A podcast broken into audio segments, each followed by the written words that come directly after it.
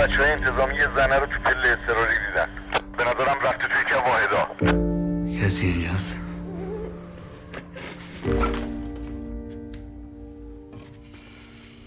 اصلا تو کجا می‌بینی؟ الان دیگه نمی‌بینم. یعنی سایه شد می‌تونیم بیایم تو؟ برای چی؟ برای اینکه با هم حرف بزنیم. جرم این دختر امنیتی خودتو قاطی نکن. اینا میگن که. این مأمور مرده. من کاری نکردم.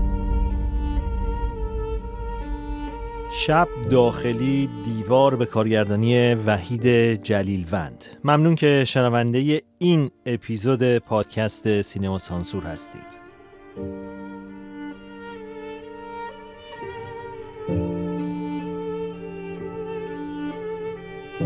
سلام من مهدی تاهباز هستم. برای این اپیزود پادکست سینما سانسور که در رادیو فردا تولید میشه می‌خواستم یک فیلم دیگر رو انتخاب کنم اما انتشار نسخه ای از فیلم سینمایی شب داخلی دیوار در فضای مجازی و های مختلفی که داشت باعث شد که برم سراغ این فیلم. فیلمی که موضوع مهم و چالش برانگیزی داره در ایران فرصت نمایش پیدا نکرد و البته که وحید جلیلوند سازندش موضعگیری های قابل بحثی داشته.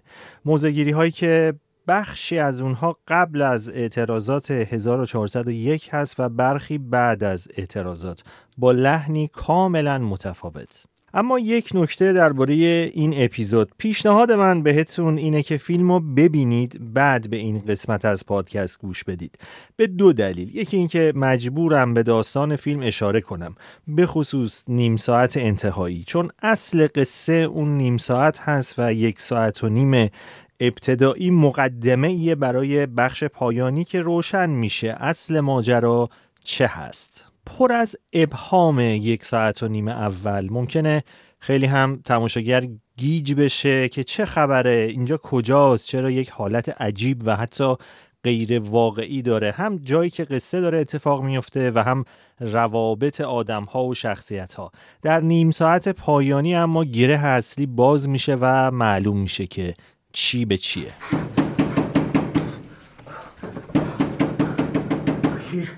یه باز کنیم نگهبان آقا. با. سلام آقا. کسی اینجا نیومد؟ کسی یعنی کی یعنی؟ یه زنه میسکو که فرار کرده اومده تو محبت مامورا اومدن دنبالش.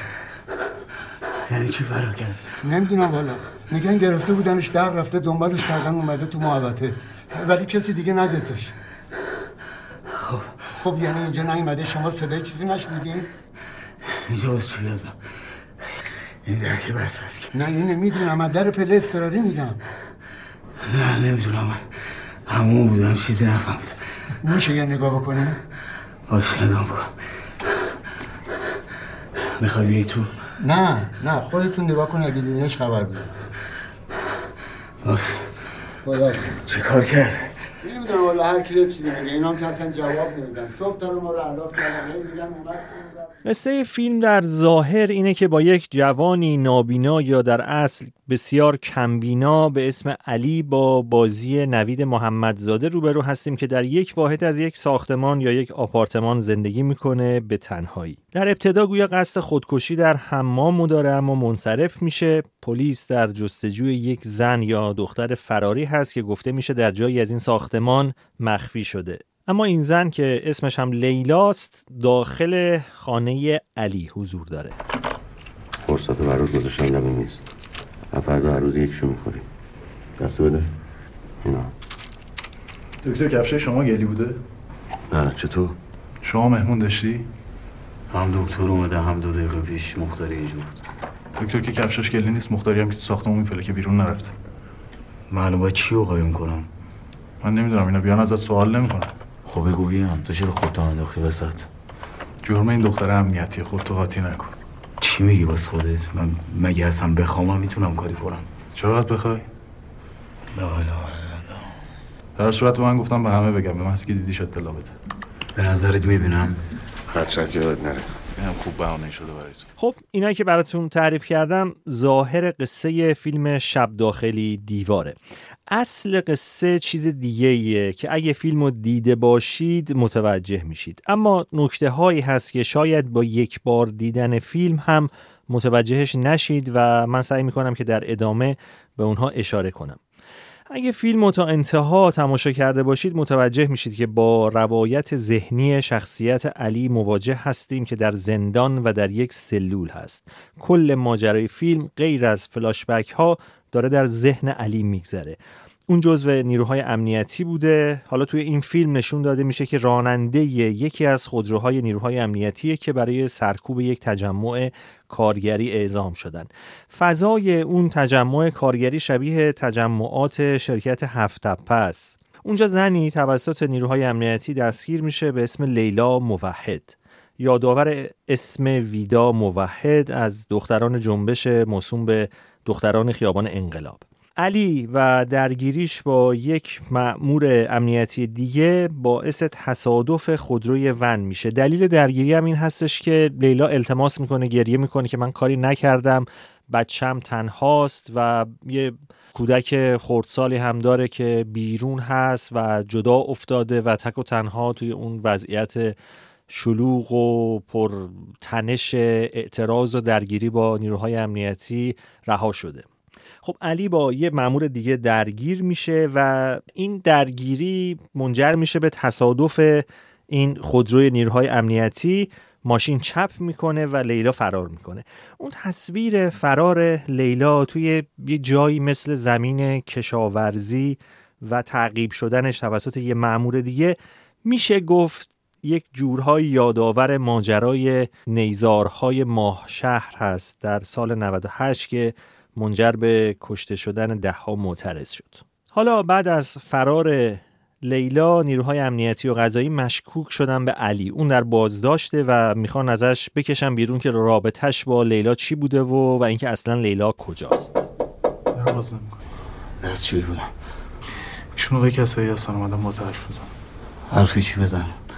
می‌تونیم بیایم تو؟ برای چی؟ برای اینکه با هم حرف بزنیم. مگه الان داریم چی کار می‌کنیم؟ مشکلی بیایم تو؟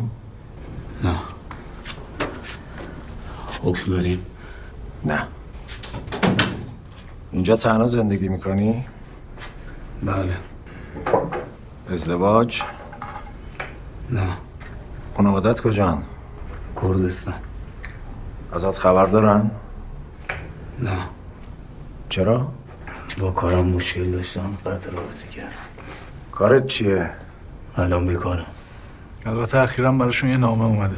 تو مدیر ساختمونی خاله زنک. نیومدم اینجا با تو بحث کنم. چرا سر تو از زندگی من نمی‌کشی بیرون؟ چه این حرفا گوش بده؟ ببین آقا چی میگن جوابشونو بده. آشناس؟ کی؟ همین که بهت نامه میده. من باید به شما جواب بدم. آره خب باید جواب بدی. من فقط یه بار دیدمش. اون وقت انقدر شیفتت شده که بهت نامه میده؟ من نگفتم شیفتم شده من. نمی‌دونم. شاید احساس دی می‌کنه. شما که انقدر آدم رو مدیون می‌کنی از این دختره خبر نداری؟ کدوم دختره؟ یعنی تو اصلا چیزی نمی‌دونی. شما همه رو استنتاق می‌کنین و هر کیو که لازم باشه استنتاق می‌کنیم. در ابتدای فیلم علی در حمام می‌خواد دست به خودکشی بزنه اما این در ظاهر ماجراست. اگر با دقت به دقیقه دو نیم فیلم تا دقیقه سه نگاه کنید متوجه به حضور دو تا دست دیگه در کادر میشید. اونجایی که علی در ظاهر داره خودکشی می‌کنه دو تا دست دیگه میاد توی کادر. خیلی کات سریع هم داره پلان کوتاهی هم هست. باید دقت کنید. در اصل علی در حال خودکشی نیست. اون داره شکنجه میشه. شکنجه که به القای خفگی مصنوعی معروفه. توی فیلم چند جای دیگه هم تصویر دوربین مداربسته نشون داده میشه که شاید برای تماشاگر در ابتدا عجیب باشه. یک فرد کمبینا برای چی دوربین مداربسته داره داخل خونش؟ این تصاویر هم در اصل دوربین های داخل سلول هستند یک سکانس دیگه هم هست که علی و لیلا در حال حرف زدنن و صدایی از بیرون واحد میاد. از همسایه انگار خونه بغلیه. همسایه است داره صدا می‌کنه. صدای داد و بیداد هست. اما در اصل این صدا از سلول کناری میاد. یک متهم در حال شکنجه شدنه. کیه این متهم؟ کیه این فرد؟ این سکانس کات می‌خوره به سکانس بازداشت یک کارگر معترض. ادامه اون سر و صدا در همین صحنه هم شنیده میشه. همون فرد بازداشت شده و در حال بازجویی و شکنجه شدنه. میشنوی صدای منو؟ خانم. نمی‌خوای حرف بزنیم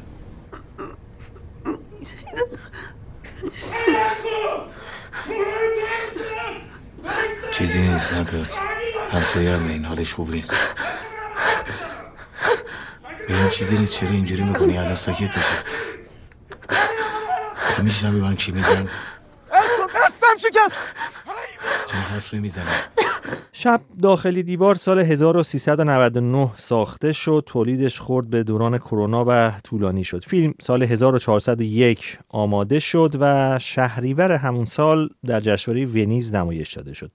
چند روزی قبل از ماجرای جان باختن محسا امینی در بازداشت گشت ارشاد. قبل از این جشنواره ونیز این دور از جشنواره ونیز نمایش و حضور عوامل فیلم برادران لیلا توی جشنواره کن حاشیه ساز شده بود و برای ونیز سازمان سینمایی وزارت ارشاد اعلام کرد که فیلم ها حتما قبل از نمایش در جشنواره های جهانی باید مجوز دریافت کنند. اما به گفته مسئول نظارت و ارزشیابی سازمان سینمایی نسخه از شب داخلی دیوار ارائه نشد برای دریافت مجوز.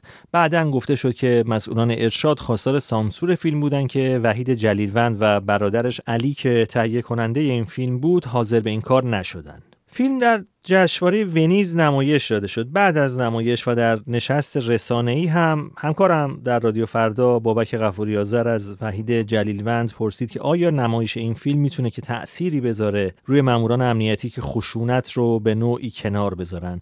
آقای جلیلوند این پاسخ رو داد. شما صرفا برداشت کردید که تفنگت را زمین بگذار. اما این رو برداشت نکردید که من در تمام طول پیام مأموران امنیتی و پلیس رو برادرم خطاب کردم من در این فیلم هم این کار کردم. در این فیلم هم قهرمان من یک مأمور امنیتیه که برادر منه. من در صورت مأموران امنیتی در ایران گفتم برادرم به شما هم میگم برادرم.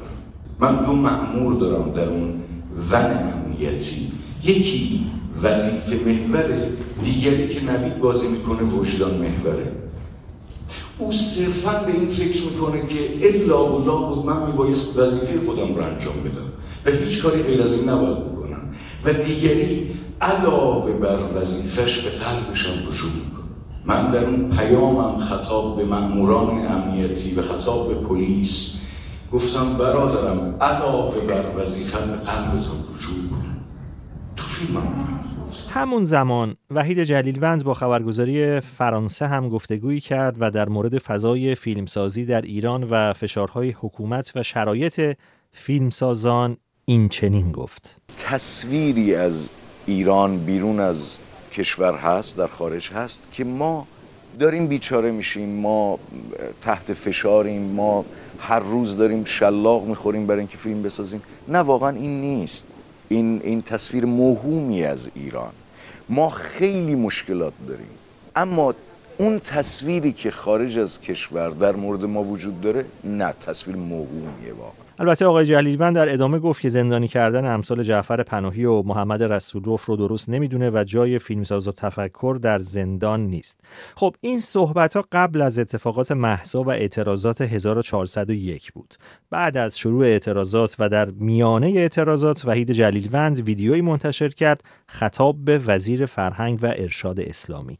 بشنویم با هم. شما وزیر فرهنگ نیستی آقای اسماعیلی شما گروگانگیر فرهنگی هستی. شما و همفکران شما گروگانگیر هستید. شما کار ما رو شغل ما رو تخصص ما رو حیات حقی ما رو برای کار کردن به گروگان گرفتیم که چنانچه شبیه شما فکر نکنیم یا به افکار متحجرانه شما تن ندیم و سرخم نکنیم موظفیم که کارمون رو عوض بکنیم. من می‌خوام کارم رو عوض بکنم. و مادامی که شما و تفکر شما در سینمای ایران هست هرگز پامون تو اون سینما نمی‌ذاریم ما فیلممون الان برای اخذ پروانه نمایش توی سازمان سینمایی ولی حتی برای گرفتن پروانه نمایش به اون سازمان سینمایی نمیایم.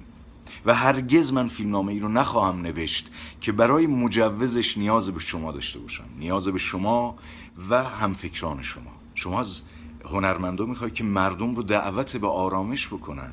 نه امروز که از سال 78 و در جریانات مختلف در تمام بحران ها هنرمندا پیش از مردم از شما دعوت به آرامش کردن. از شما دعوت به گفتگو کردن. از شما خواستن که صدای مردم رو بشنوید. شما رو دعوت به برادری کردن ولی شما گوشتون نمیشنوه. شما یک کلمه خلاف میلتون حاضر نیستید بشنوید. شما نه تنها مردم رو به سمت آرامش دعوت نمی کنید که مردم دیگری رو به کف خیابون میارید. چطور به معترضین میگین نیان توی خیابون. زمانی که برای نمایش قدرتتون مردم دیگری رو میارید توی خیابون. شرم به شما. این چه کاریه که می‌کنید؟ شما دارید تخم نفرت و کینه بین مردم میکارید. شما دارید مردم رو به جون هم میندازید. شرم به شما. شرم به شما. مقایسه کنید این صحبت ها رو با اون بخش قبلی که گفتگوی وحید جلیلوند بود با خبرگزاری فرانسه. در فاصله چند ماه فقط. نمی‌دونم شاید اگر الان کسی پای صحبت های آقای جلیلوند بشینه شاید در مورد برادر خطاب کردن نیروهای امنیتی هم او نظر متفاوتی داشته باشه. بعد از ماجرای انتشار نسخه ای از شب داخل دیوار کارگردان و تهیه کنندش بیانیه منتشر کردن و در بخشی از اون نوشتن که اون روز که گفتید باید فیلم شب داخلی دیوار رو به تیغ سانسور شما بدیم تا بتونه در فستیوال های خارجی رقابت کنه یا اکرام بشه تن به این کار ندادیم چرا که معتقد بودیم حق ماست که آزادانه بسازیم و نمایش بدیم و همچنین حق مخاطبه که خودش با هر اثری مواجه بشه و دیگران قیم معابانه براش تصمیم نگیرن. بعدش هم یه جورایی دعوت کرده بودن تماشاگران رو که به تماشای این فیلم بشینن. اگه موافقی ما هم بشنویم بخشی از فیلم شب داخلی دیوار رو. شخصیت علی با دکتری که به ملاقاتش اومده صحبت می‌کنه. بازیگر نقش دکتر هم امیر آقاییه. شاید همون شخصیت دکتر پزشکانونی در فیلم قبلی جلیل ها بدون تاریخ بدون امضا که اینجا هم یک جورهایی سر و کلش پیدا شده. سر داری؟ کی؟ چه تو چیزی به من نگفتی؟ خیلی وقته. فقط یه مدت بود نبود.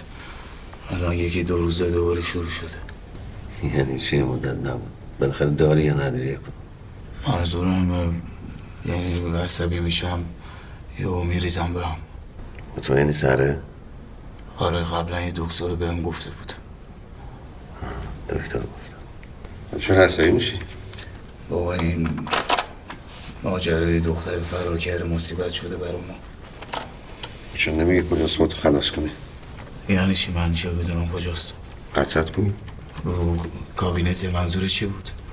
هیچ بابا. منظور چی بود. صبح دیدی اینا چه بازی رو انداخته بودن؟ چیکار کنم؟ باید پیداش کنن دیگه. هنوز هستن. کی؟ مامورا؟ آره. هم پایین دم ساختمون واسه همون بردم پلا. چند نفرن؟ من کجا بدونم چند نفرم میگه واسه من بشمارم میشم چه اینقدر مهم شده برات؟ خودتو درگیر ماجرا نکنم. من واسه پاپوش میدازم. کی همه یارو که آوردن خونه رو سر می‌زنه؟ حالا دیگه. یا نگو یا میگی این بازی رو در نگیر پسر جان من 17 سال پزشک قانونی بودم خب؟ یه چیزایی اون دیدم که الان برای خودم هم نمی‌خوام تعریفش کنم. سربسته گفتم حواست به خود باشه. شب داخلی دیوان هم پیوست به جمع فیلم هایی که در چند سال اخیر اجازه اکران در ایران رو نگرفتن و نسخه از اونها در فضای مجازی منتشر شده تا پرونده نمایششون روی پرده سینماهای داخل کشور برای همیشه بسته بشه. برادران لیلا، تفریق، اورکا، قصیده گاو سفید، جاده خاکی، بیرویا و چند تا فیلم دیگه به همین سرنوشت دچار شدن. نکته غمانگیز ماجرا محروم شدن مخاطبا در ایران از تماشای فیلم روی پرده سینما هاست و نکته خوشحال کننده و مثبت ماجرا تماشای نسخه بدون سانسور فیلم ها ممنون که شنونده این اپیزود از سینما سانسور بودید.